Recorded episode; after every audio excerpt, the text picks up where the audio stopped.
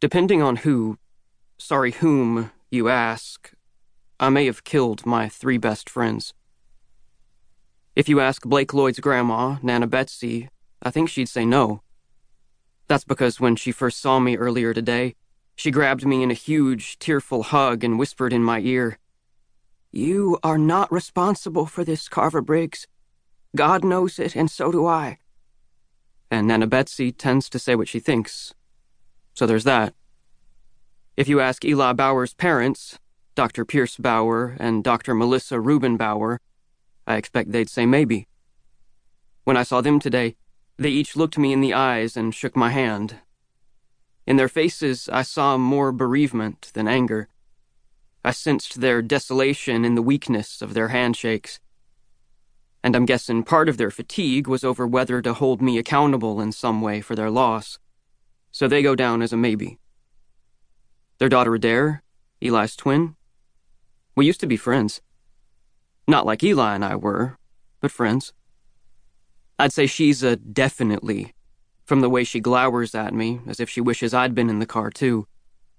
She was doing just that a few minutes ago, while talking with some of our classmates attending the funeral. Then there's Judge Frederick Edwards and his ex wife Cynthia Edwards. If you ask them if I killed their son, Thurgood Marshall Mars Edwards, I expect you'd hear a firm probably.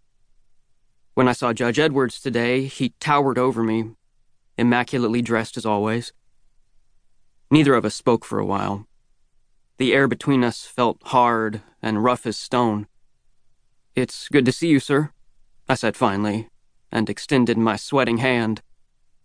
None of this is good, he said in his kingly voice, jaw muscles clenching, looking above me, beyond me, as though he thought if he could persuade himself of my insignificance, he could persuade himself that I had nothing to do with his son's death. He shook my hand like it was both his duty and his only way of hurting me. Then there's me. I would tell you that I definitely killed my three best friends. Not on purpose. I'm pretty sure no one thinks I did it on purpose. That I slipped under their car in the dead of night and severed the brake lines. No, here's the cruel irony for the writer I am. I wrote them out of existence. Where are you guys?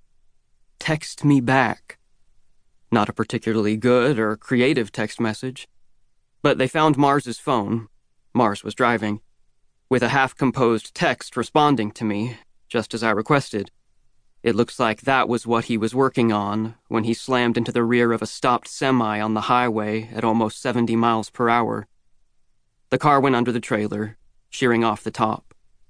Am I certain that it was my text message that set into motion the chain of events that culminated in my friends' deaths? No, but I'm sure enough. I'm numb blank. Not yet in the throes of the blazing, ringing pain I'm certain waits for me in the unrolling days ahead. It's like once when I was chopping onions to help my mom in the kitchen. The knife slipped and I sliced open my hand. There was this pause in my brain, as if my body needed to figure out it had been cut. I knew two things right then. One, I felt only a quick strike and a dull throbbing, but the pain was coming. Oh, was it coming?